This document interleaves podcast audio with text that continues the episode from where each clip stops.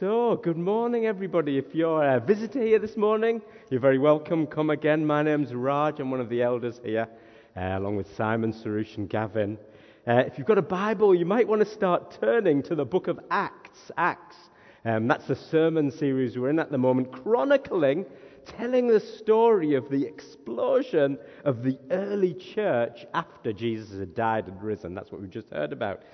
And, and, and, and it's a turning point. And I, I say it's a turning point because, as we've just seen, so far we've seen the gospel go out to, uh, uh, and the early church transforming Jerusalem, Judea, and Samaria, kind of more local areas. Uh, uh, and, but from Acts 13 onwards, uh, we see the beginning of the joy news of Jesus go, going into the uttermost ends of the earth.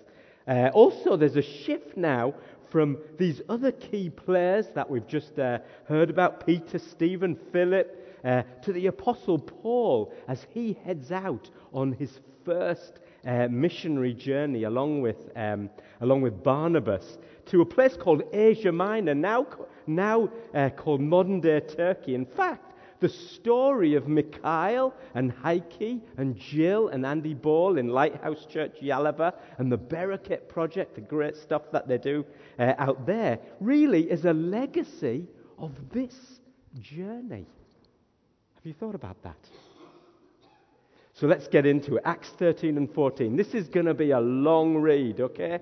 Because I want you to get a feel for the whole of this first missionary journey. I'm going to cut lots of bits out. I'm going to summarize so we can get through it. Acts 13 and 14. Now in the church at Antioch, there were prophets and teachers Barnabas, Simeon called Niger, who's probably a, an, an African guy, Lucius of Cyrene, Manaen, who'd been brought up with Herod the Tetrarch, an important guy. And Saul, this was a diverse bunch. While they were worshipping the Lord and fasting, the Holy Spirit said, Set apart for me Barnabas and Saul, also called Paul, for the work to which I have called them. So after they had fasted and prayed, they placed their hands on them and sent them off. The two of them, sent on their way by the Holy Spirit, sailed to Cyprus. There they proclaimed the word of God in the Jewish synagogues. They met a Jewish sorcerer, Elymas, who was an attendant of the proconsul. The proconsul, an intelligent man, uh, sent uh, for Barnabas and Paul uh, because uh, he wanted to hear the word of God. But Elymas, the sorcerer, opposed them. Then Paul, filled with the Holy Spirit, looked straight to Elymas and said, You are a child of the devil and an enemy of everything that is right. You are full of all kinds of deceit and trickery. trickery. Now the hand of the Lord is against you. You are going to be blind for a time, not even able to see the light of the sun. When the proconsul saw what had happened, this miracle, he believed, for he was amazed at the teaching about the Lord.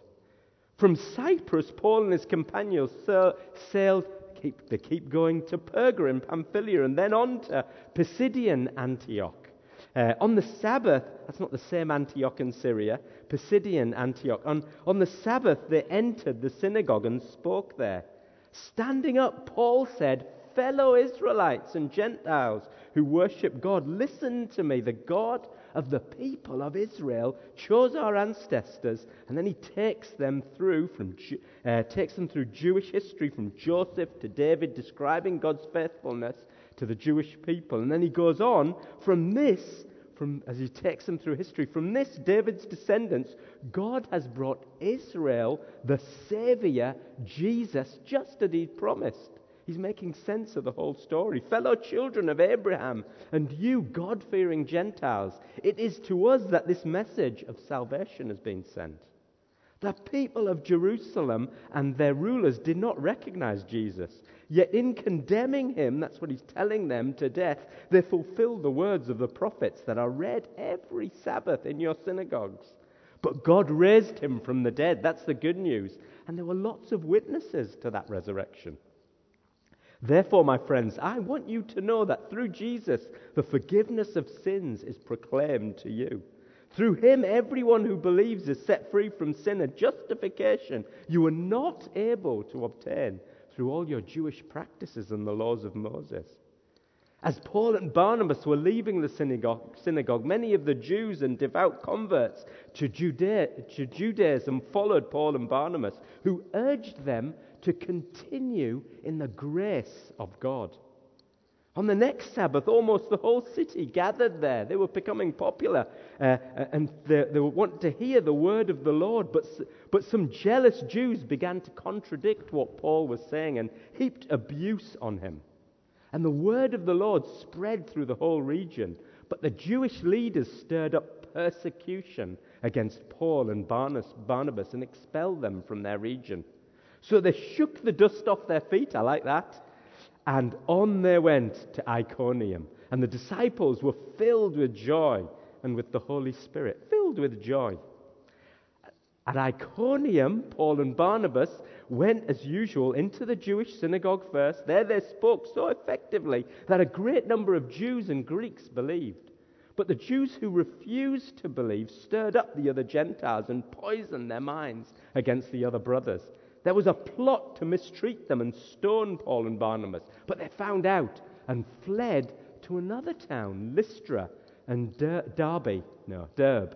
Um, not the same Derby that Jan- Jonathan and Sandra went to where they continued to preach the gospel.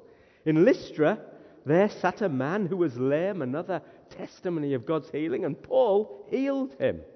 When the crowd saw that Paul, what Paul had done, they shouted, The gods have come down to us in human form, Paul and Barnabas, and started worshipping Paul and Barnabas.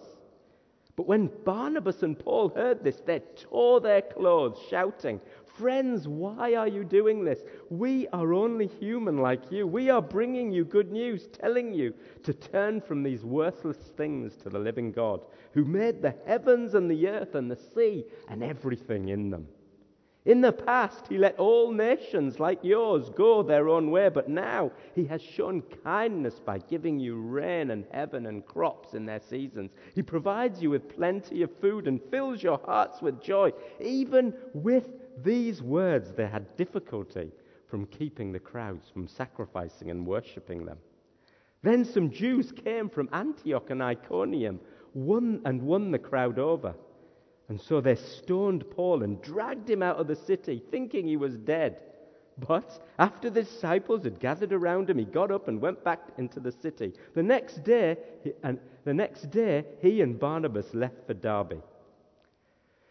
They preached the gospel in that city too and won a large number of disciples. Then they returned. So now they're coming back. Yeah. They returned to Lystra, Iconium, and Pisidian Antioch, strengthening the disciples and encouraging them to remain true to the faith. We must go through many hardships to enter the kingdom of God, they said. Paul and Barnabas, on their way back as, as he's visiting these churches again, appointed elders for all of them in the church, and with prayer and fasting committed them to the Lord in whom they had put their trust. Eventually, they sailed back home to Antioch, the sending church where they had been committed to the grace of God for the work they had now completed.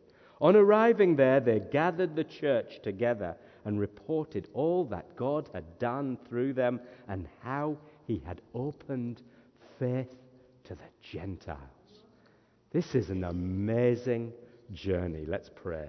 Thank you, Lord. I thank you for this first missionary journey. I thank you for the others that follow. I thank you uh, for Paul, Barnabas, other guys, Silas, who uh, accompany Paul and bring the faith of you, knowing you, the cross, the resurrection, all this amazing news, all this uh, joy news. Thank you, Lord, that we owe it to these guys for bringing it far and wide. And actually, we owe it to them, Lord, and we thank you, Holy Spirit, that you sent them for our own, own relationship with Jesus and the Holy Spirit, Spirit living in us. So we ask this morning, be our teacher uh, as we look into this journey and see how the church how the church is meant to be and what we can learn as we go forward as a church. In your uh, holy name, Lord, we ask, fill us this morning. Amen. So, what I want to do this morning again uh, is pull out a few things about the church on mission, which hopefully will guide us to, to uh, guide us today. Once again, quick fire, quick fire, a few points about the church, God's glory on display. So, firstly, the church is God's big plan A. That might sound obvious to some of you. There isn't a plan B. When Jesus told his followers, listen, when Jesus told his followers to go and make disciples of all nations, what did they do? Paul and Barnabas planted churches. They didn't just do evangelistic meetings, they didn't just set up social action projects, they didn't just do a whole lot of Christian courses. No, they planted churches. Acts 14:23 says after visiting all these places on the first missionary journey we just read it they went back and appointed elders for them in each of those churches. Phil Moore writes a, a Bible teacher down in London he writes Paul and Barnabas went to Asia Minor with the power of the gospel but their hopes for those they won to Christ were firmly bound up in the local church. Do you believe this church, the churches across Teesside, the spirit filled churches across the nation and throughout the nations are God's plan A to rescue and transform the world to God? There is no plan B. I love what Steve Sutton from uh, Colby Baptist Church, he preached here some uh, probably a year ago now. Um, from, he, he said, said the other month at, Aust- uh, at Movement Day in Australia, he was invited out there as God co- and he was talking about how God called him to move to Middlesbrough, the whole family. And he said, God said to him, I saw the hurt, I saw the brokenness, I saw the pain of that city. And he said, I love that place. I love that place. In fact, I love Teesside so much, I'm giving her a church. The church is God's plan A. I love how this church has been responsible over the years um, uh, to plant and facilitate church planting. Sending Steve Whittington and others, uh, Stephen Joe uh, and the kids uh, out planting and planting Jubilee Hull. I remember how in our prayer meetings, you, me, we prayed strenuously, as Gavin said, for it, didn't we? We planned for it. We gave to it generously. There was nothing independent about how we started Jubilee Hull. Like the church Paul and Barnabas st- uh, started, like the church Paul and Barnabas started, we were in this together.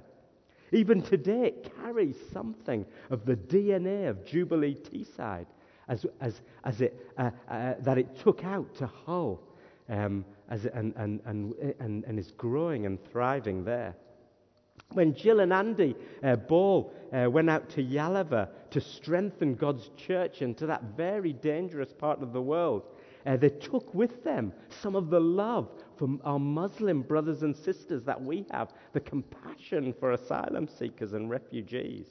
I love the big uh, church family, Christ Central, New Frontiers, uh, seeing churches thrive and gl- grow and multiply in countries all, all over the world Scotland, Northern Ireland, Wales, Canada, Norway, Peru, Sweden, Tanzania, America, Zambia, Cambodia, Bolivia, Mexico, China. That's what Christ Central, that's what we are doing as the Christ Central family.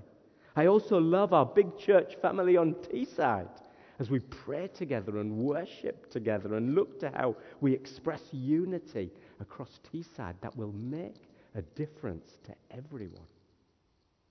This year, we're also helping to plan and fund a large gathering of churches and church leaders in Ho, Ghana in August, working with our good friend Michael Akosha strengthening the church in West Africa, planting more churches. Michael will be visitors, visiting us in the UK uh, after that Ghana conference. We are in friendship together. Do you believe the church is the hope of the world? The church is God's plan A. Question Are you giving yourself to it fully? Not just filling a seat on Sunday mornings. Whatever way you look at this, whatever way you look at what's happening, the church is God's centerpiece for what He is doing in the whole earth. And it is. It is. And therefore, it's got to make a difference in the way you and me invest our lives It's got to. Secondly, the church is for everyone. We see in verse 46 we had to speak the word of God to you first, the Jewish people. Since, that, since you reject it, do not, consider your, uh, do not consider yourselves worthy of it. Since you reject it and do not consider yourselves worthy of eternal life, we now turn to the Gentiles, those non Jewish people. This seems to be uh, Paul's pattern as we look um, um, through his missionary journeys. When they hit a city, they first went to the Jewish people, often in the synagogue. Then, after that, from there they would go to the Gentiles, the non Jewish um, people who were interested. And it, was, and it, was, this second bit of what they were doing which got them into a lot of trouble. It, it, it upset the Jewish people and the religious leaders. You see, you see, there's history to this. The Jewish people were an honored nation, and we got a bit of that uh, in that little brief film. It was like they had special breakdown cover. They, had, they were like the members of the air. They had certain privileges. And historically, they believed, they, they believed that they had the right to be rescued. Whether it was Babylon, Egypt, Midianites, Goliath, whatever their A19 breakdown looked like, they could call on the name of their rescuer God any time, any day, any night, and he would come to their aid. But unfortunately, as the centuries move on, many Jews had stopped calling on God's name. In the eyes of Jesus, these, their religious practices had become just a way of manipulating God and highlighting their superiority, not loving God. Jesus had lots of bust ups with the religious leaders of the day. So did Paul and Barnabas, as we've just read. And so, stranded, if you like, on the A19, despite having a phone, despite having a membership card, they never called for help to the one who could save them Jesus. In fact, they eventually forgot that the ve- forgot the very jewel, that the very jewel of the gospel was really um, wasn't really the card anywhere, their membership card. It was faith, it was trust, it was thankfulness, it was cherishing God who'd come as Jesus. I was once stuck on the M1 driving uh, back from medical school a long time ago uh, in London, and my A car and my and my and my car broke down, and actually my A membership had lapsed. Uh, my mum kept on yelling at me, "You've got to sort this out." I'll do it tomorrow, mum. I never did. And then I was stranded. You might you might relate to that, Will. Um, I was stranded. I was stranded uh, on, the, uh, on, the, on the M1 and in, uh, without membership, without a card, and I, I decided I'm going to call them anyway. In faith, in humility, realizing that they didn't owe me a single rescue at all, I hoped that they would sort me out. And amazingly, they did. They made me a member right there and then, and they came out and sorted some minor problem which most of you probably would have sorted out yourselves. And I got on with it. The apostle Paul writes in uh, Romans 1:16, "The gospel is the power of God for salvation to everyone who believes, to the Jew first and to the and to the Greek." This is good news. This is amazing news, especially to those of us who feel that there is something about them that rules them out. We all think that. Wrong family, wrong background, wrong personality, wrong education, wrong culture, wrong sexual preference, wrong moral track record. What is it that makes you feel excluded? You know what? This gospel is for you, this church is for you. Thirdly, the church has the right key. When it comes to sharing our faith, starting points are really important. This is something that I've learned and prayed about over the years. Lord, give me a starting point. Give me something that I can build a bridge to. On my keyring, on my keyring, I have uh, two sets of keys. Um, both the keys, the, uh, they look relatively similar. Both unlock doors, both uh, lock doors. But when I try using the GP surgery door key, to get into my house, we have a problem. People wonder, what is he doing? I get cold and wet. I get annoyed. I often ring Matthew because he has a spare key. Why? Because I'm using the wrong key to open a different lock. We see it here too. It's fascinating when you look into what's going on as, as Paul and Barnabas goes to these different towns.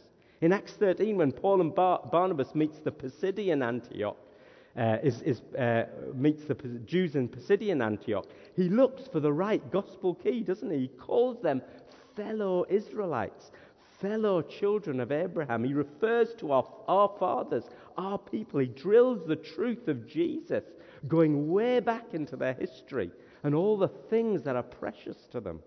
And then, and only then, after he's used the right key, after he's built a bridge, does he give them a gospel that challenges their worldview.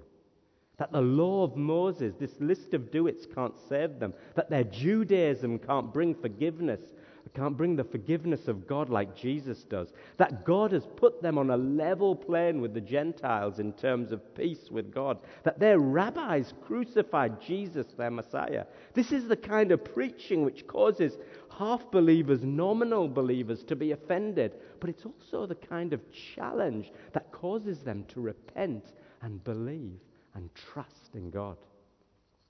In contrast, when Paul goes to the very pagan, non Jewish, very non Jewish area of Lystra in Acts 14, those Jewish connections aren't any value anymore. He doesn't, he doesn't blurb them out.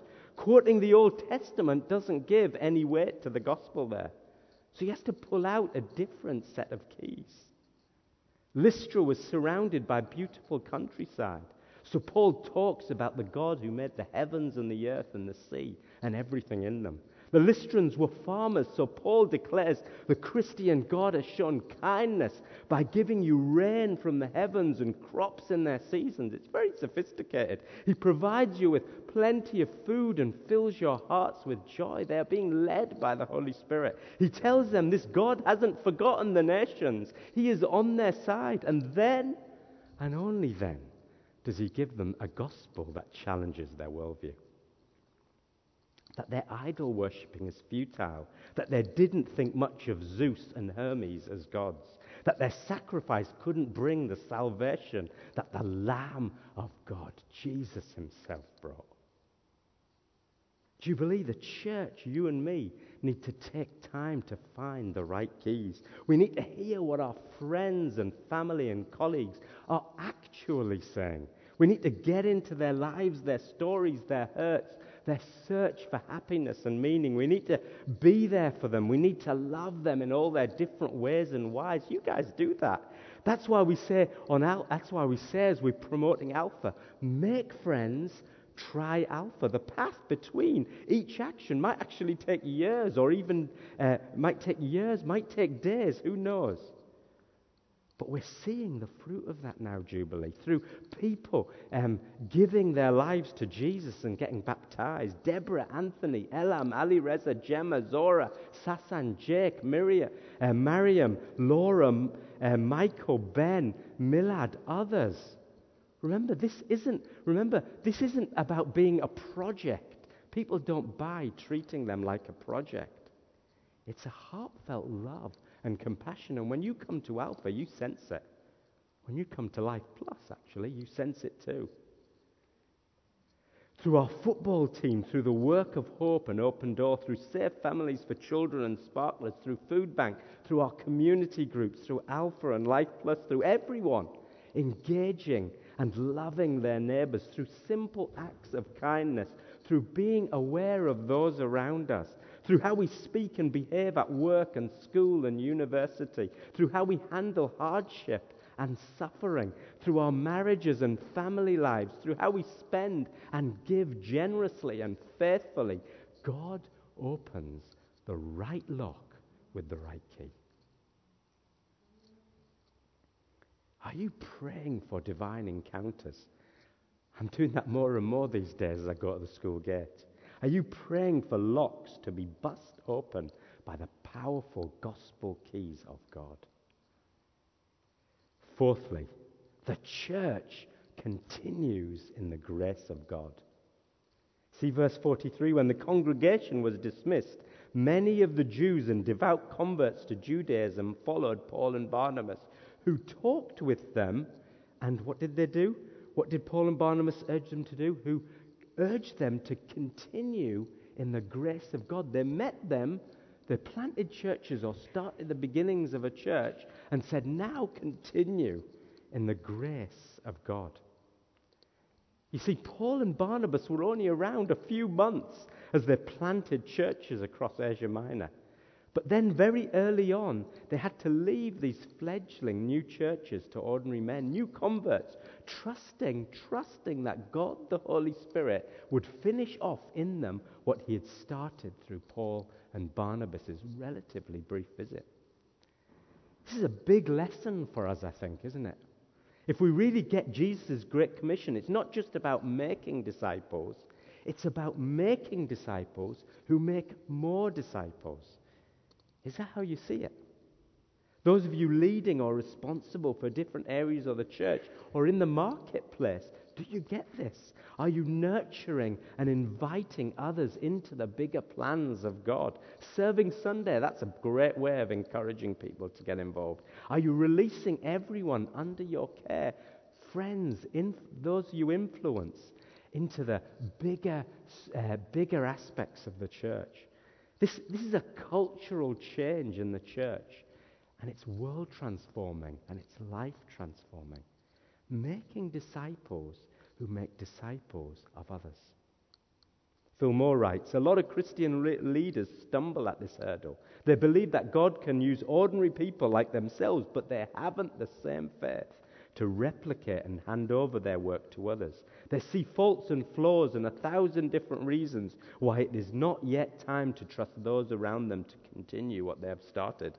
They have forgotten what Paul and Barnabas knew, knew only too well that they have only borne fruit through God's grace towards them, and that God's grace is also towards other people too. That challenged me making disciples who go on to make more disciples, who go on to make more disciples, who go on to make more disciples. That's the church right there. That's the more and more people who believe they can fill other people's massive shoes simply by continuing in the grace of God. Jubilee, don't ever give up on the grace of God.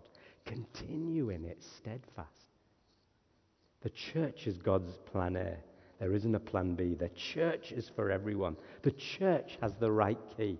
The church continues in the grace of God, making disciples who make more disciples. Fifth, finally, the church fights battles. Throughout all of these missionary journeys, there's trouble and strife. From Elymas the sorcerer who challenges Paul to the religious leaders who stir up persecution to being stoned and flogged and fleeing for their lives. This was a battle. It wasn't like a battle, as Dillis used to say, it was a battle. Arthur Wallis, in his book Into Battle, says this The call to Christ is a call to arms. The Christian life means warfare. There is no room in Christ's army for those who want to play at Christianity, seeking the thrills and frills, but shirking the cut and thrust of battle. When the Apostle Paul reaches the end of his life, he doesn't say, I've danced the good dance, or worked the good job, or partied the good party, does he? No. He says, I've fought the good fight. That's his summary of the Christian life. Those of you who've just done Alpha, we didn't tell you that, did we? But you'll get it soon. What's fascinating as we read these accounts of Paul's missionary journeys, each time they face battle, and they always do, and persecution and insult, you know what happens? They get straight back up and carry on, and they preach the gospel. Did you notice that in the story that we've just read? You see, me and Paul have different job descriptions, I think. In mine, it says, if I get stoned while ministering the gospel, I retire. At least I'll take a few days off. But Paul doesn't do that. Have you read some of the stories of Christian martyrs? When Hugh Latimer and Nicholas Ridley, two famous Christian martyrs, were burned at stake in 1555, it's recorded that Latimer very English, said calmly to his fellow martyr, Be of good comfort, Mr. Ridley, and play the man. We shall this day light such a candle by God's grace in England as I trust shall never be put out. We see the fruit of that now. How do these guys do this? How does the church thrive in the midst of battle? The Maccabean martyrs were like that too. Well, I think we can get a bit of help from James. In his book, in James 1 2, it says, Consider it pure joy, my brothers and sisters, when you face trials of many kinds, because you know that the testing of your faith produces perseverance. Paul talks about it in Romans 2. What's he saying? Consider it pure joy, my brothers and sisters. Is he saying, don't you just love suffering? Boy, this feels good. Hey, give me some more, more lashings, more stonings, more shipwrecks. I'm loving this. I don't think so. Look more carefully. He's saying, consider it joy when all this stuff happens to you. The key word there is consider. Jubilee, right there in the thick of hardship, James is urging us to deliberately stop for a moment, consider, think, reason out, pray out the suffering that you are experiencing, not from just your point of view, but God's bigger viewpoint from God, from His wisdom, from His word, from His perspective, from His promises, knowing that He is good and that He loves us and that He is for us by faith. That's what brings joy. It's not easy. No way. It's not easy at all. It's, but it's a discipline that cultivates joy and perseverance. That's what these guys lived out and realized that help us ride the storms of battle. It's a discipline that shines God's glory into the lives of others. It's a discipline that happens all the time so that when trouble hits, we're ready. It's a discipline that results more and more in a life of worship and trust and praise. It's a discipline that we pass on to each other, our friends, our colleagues, our kids. If the band can come up, that'd be great probably the most startling reality of the Christian faith is at the very heart. It is at the very heart a man, a man dying on the cross, suffering to save us. That is a phenomenal truth. Most other faiths or beliefs wouldn't dare say something like Christians say. It would be offensive, but we believe in a suffering God Jubilee. We believe in a God who put his feet in our shoes. We believe in a God who isn't just some impassive observer of our struggles, looking on, checking things out at a distance, immune to what we feel. No way. Quite the opposite. Paul and Barnabas got this. Other guys got this. A lot of you have got this over the years through your stories. Jesus Christ was crucified for you and for me. He was beaten, he was flogged, he was hung to die. He took our forever pain, he took our forever struggles, he took our forever condemnation, he took our forever shame all the way to Calvary up on a hill. And in that moment, he drank the cup. He took your hell into his very soul so that you didn't have to go there. He was victorious over sin, Satan, and death. He fought the greatest battle of all. That's the joy right there. That's the hope. That's the strength, Jubilee. That's the victory that we all have in our battles, knowing Jesus is with us. And I know there are battles in this room. Does God love you? Of course He does. Is there really, is there a really greater joy than knowing that love? Of course there isn't. Let's stand. Yeah, Lord, I thank you. I thank you for these uh, missionary journeys. I thank you to hear that the gospel is now going into the ends of the earth. And I pray, Lord God, as we play our part, that we'll continue to take the gospel further to the uttermost parts of uh, Teesside, the UK, and the nations. I pray, Lord God, that the church will be that city on a hill, that light of the world. I pray, Lord God, that we will see healings through you um, in those different places. I pray for breakdown to be restored.